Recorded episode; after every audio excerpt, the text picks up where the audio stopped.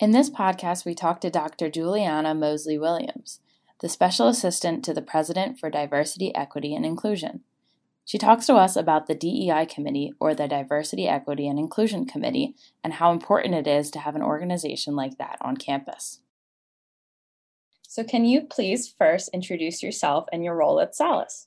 I am Juliana Mosley Williams, and um, I am the Special Assistant to the President for Diversity, Equity, and Inclusion um, our uh, general counsel lovingly calls me Sadie, I think is the acronym he came up for it. Uh, so, so that's who I am. Um, my role is fairly new. Um, it started on November 1st um, of 2020, of course, in the middle of the pandemic.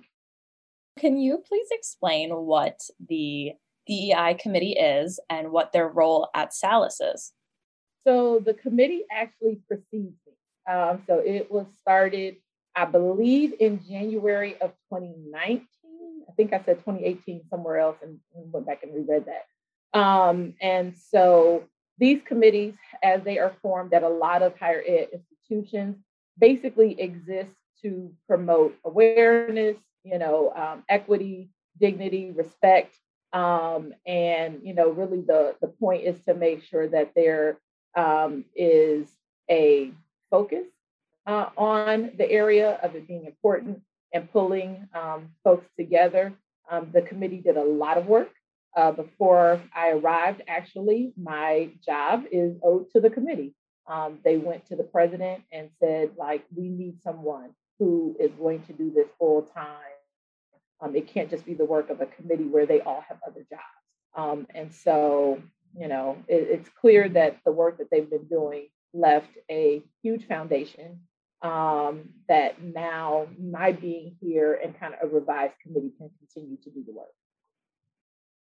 So, why is it important to have this type of committee on campus? The importance of the committee um, really, and one of the reasons we're seeing them not just on college campuses, but even in corporate America, um, everybody now has a DEI committee if they didn't have one before, is because it does bring together varied voice and perspective and representation, right? Uh, I am one person. Um, and so the thought that I could ever um, do all of this work by myself, honestly, is a fallacy. It doesn't even go with the term diversity, right? Um, and so, you know, the fact that we can have um, people come together from varied perspectives, diverse backgrounds, um, you know, representing different areas of the university um, is really important. Uh, and it gives them the opportunity, especially now that we've kind of shifted the focus of this committee, um, because now that I'm here to do the operational work, uh, the committee is really going to be more advisory and strategic in nature, which means that they'll be looking at what are the needs of our campus uh, community. Um, how do how do we then align our priorities and our goals um, in order to um, meet those needs, providing hopefully a more enriching and positively impactful experience for everyone within our community. Um, secondly, um, it's also important because it raises the level of significance and intentionality and intentionality excuse me, of this work, of, of, why it's important, right? I, I like to tell people diversity always exists. Diversity is really never our issue. It's always present. I don't care if you put together a room full of folks that all look alike. Guess what? It's probably one of the most diverse environments you'll ever be. Um, but it's the inclusion and the equity, and even now we talk about justice piece that we really have to work to do, right? So we have to make that um, a priority. We have to be intentional. Um, we have to make sure that it is truly interwoven into every facet of our university life. So, how can the SALUS community be proactive to promote this diversity, equity, and inclusion on campus and in the clinics? What I need people to do, or what I would love people to do, um, honestly, is kind of join me in adopting a cultural humility framework or mindset, right? And so, cultural humility um, is really a, a, a nice um, concept that was developed actually more than 20 years ago, um, but it's kind of only gained popularity, um, I think, outside of the area where it was de- developed in the last maybe six or six or seven years. But it, it charges us to do three things. The first is to be lifelong learners, always be open to learning, and that a lot of that learning is not just about others, but there's a significant uh, focus on self, right? Um, on being self critical and self evaluative, right? Um, and the importance of that is I can learn about as many different people that might exist on this planet. But the reality is, folks are always changing, culture is always changing. But the one thing that I can learn really well and probably be master of is me. Uh, and so if I know who I am, my identity, how those identities lead to my biases, how those biases influence my worldview and my perspective, and how it might then impact how I deal with other people, I then, at a minimum, can be much more critical of what I'm doing, what I'm saying, maybe how to be more sensitive, how to be more humble, change those perspectives so that hopefully I am treating people with respect. Um, the second thing is it's going to cause me to look for ways to shift the power imbalances. We know that power exists in every what I call creature relationship, right? I mean, we can put a cat, a dog, and a mouse in the same room, and we will see power play out. Um, and um, power is always present. And how do we um, make sure that we make people feel like they have an equal voice, um, that their voice, their opinion matters? I mean, specifically with us being a healthcare institution, we have to think about patients.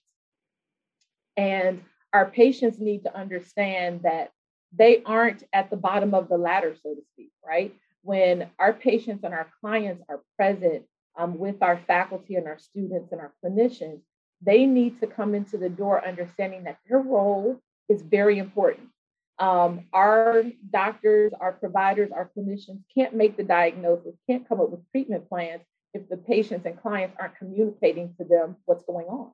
Um, and so we have to find the ways to, to do that, um, to shift those power imbalances. And then thirdly, um, cultural humility asks that we have a mindset of partnership, of advocacy for others, um, and ultimately institutional accountability or responsibility. And so just imagine if all of us are thinking about ways that we can partner, ways that we can advocate, ways that we can say Salus University needs to do what it says it's going to do, right? How much better we will be. So if everybody kind of adopts this framework, honestly, it allows us all to kind of work together, at least from one common goal or mission that I believe will really unify the campus community in a different way. So, is there anything else you would like to add about anything you talked about today? Yeah, um, I think the biggest thing um, that I want people to know is please don't look for me to be the one that drives everything that we do in DEI. It cannot fall on the responsibility of one person.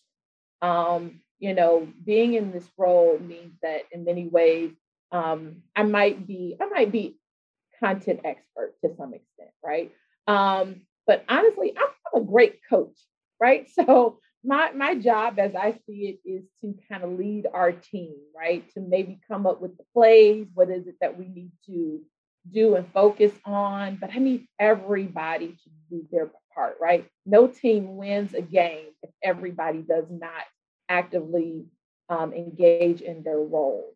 Um, I might be the overseer, I might be the coach, but I can't be solely responsible for all of the work. Everybody has to see this as being critically important and wanting to partake and do their part um, in a way that is going to make their own personal experience in life better, and then ultimately that for everybody in our community. And let's be honest, if there's no other reason you're here, it's got to be because you buy into the mission of this institution, whether you are a student, faculty, or a staff member.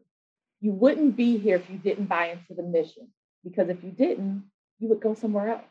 And so, since you're here, then it would be really helpful if we all make this critical to our experience.